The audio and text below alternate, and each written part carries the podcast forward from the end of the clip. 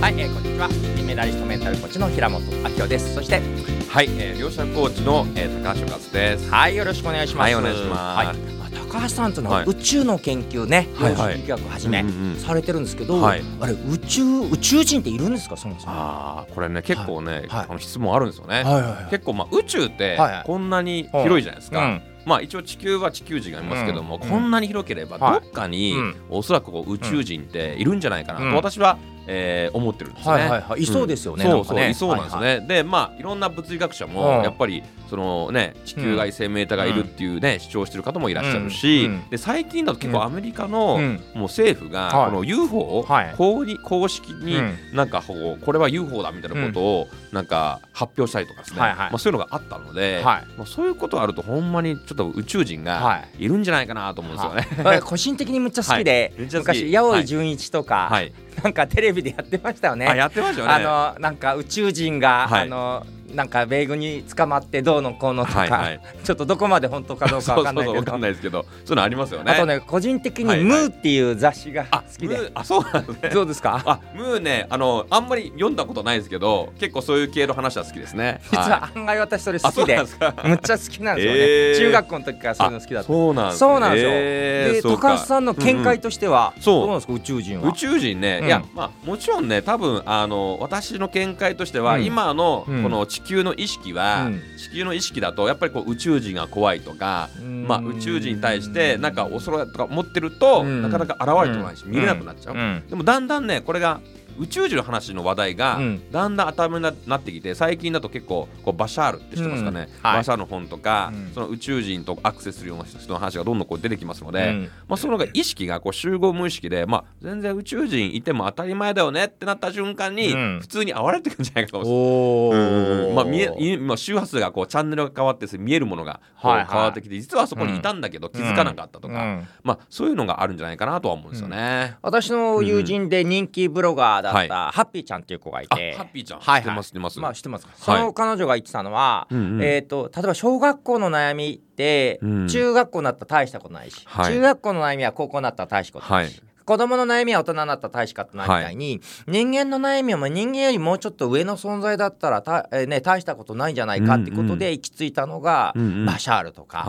あそのう宇宙意識とはかいっていう発想をしてて、うんうんあ確かに面白い視点だなと思ってなるほどんかそれこそね宇宙人いるなら、うんうんちょっと来てくれて、はいちょっとこうどうしたらいいんだろうこのコロナだったり、こういろん なねいろんな問題あるのにそうですよねなんかちょっとこうどううんうんどうしたらねなんかいいのみたいにあ聞ーけるなら教えてほしいですよね。そうですよね、うん確かなんか意識が変わると、んなんかその宇宙人の意識にこうつながってきて、うんまあ、そういったなんか考え方が変わってくんじゃないかなと思うんですね。うんうんうんそうそうで実は,、実は前ですね昔、はいあのある占い師にですね、はいはいあなたは過去生で、はいはいあの UFO を作ってた科学者ですよって言われたんですよはあなんかバックトゥーザフューチャーみたいですね。 そうそうそうデロリアン作った博士みたいな。そうそうえーって最初全然ピンとこなかったんですはいよ。はいはい。でピンとこなかったんですけどはあたまたまあるセミナーうんうんのこう受講生で、このアルミの破片を持ってる人がいて、はいはい。うんはいアルミでアルミのでこれ見た瞬間にこれだと思って、うんこれこそがん UFO の材料やと降りてきたんです急に、うんうんうんなんか思い出したのうんうんで。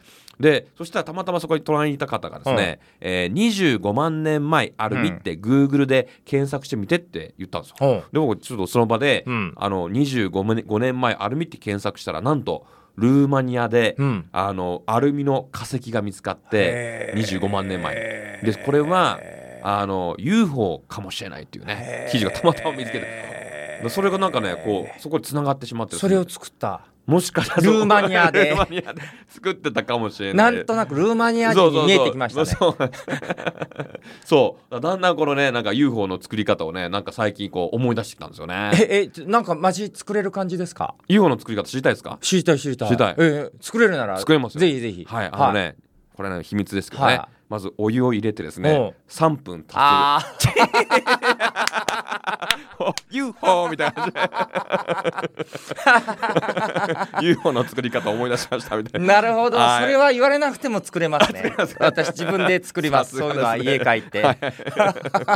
UFO を作ったら科学者だったかもしれないみたいなでもねそういう意味ではちょちょっと全然考え思い出したの は UFO のふ蓋って昔すごいユニークだったんで、はいはいはいあれで中にあの間縁のモーターを入れてプロペラをつけて、はいはいはいホーバークラフト作りましたのあーなるほどね作りました作った作りました、ホーバークラウド結構好きでした、私もですよね私もそういうのなんか作りました重件かなんかで、そうそうだからまさにこのこう浮くじゃないですか、うんだからこれがね、多分反重力あー重力と違う反重力の原理でああーと UFO でぴょんぴょんって飛ぶじゃん、うん飛び飛びあれがまさに量子力学で、おー量子テレポーテーションなんですよ確かにだから瞬間で情報がパーンテレポーズ、だからなんか意識のチャンネルとか、うんあそこに行くってこう決めたら、チャンネルを合わせた瞬間に、うん瞬間で移動するのが、うん多分 UFO だと思うんで、うん多分結構ね量子力学の原理に基づいて、UFO あの UFO が浮かんだり飛んだりしてんちゃうかなと思うんですよね。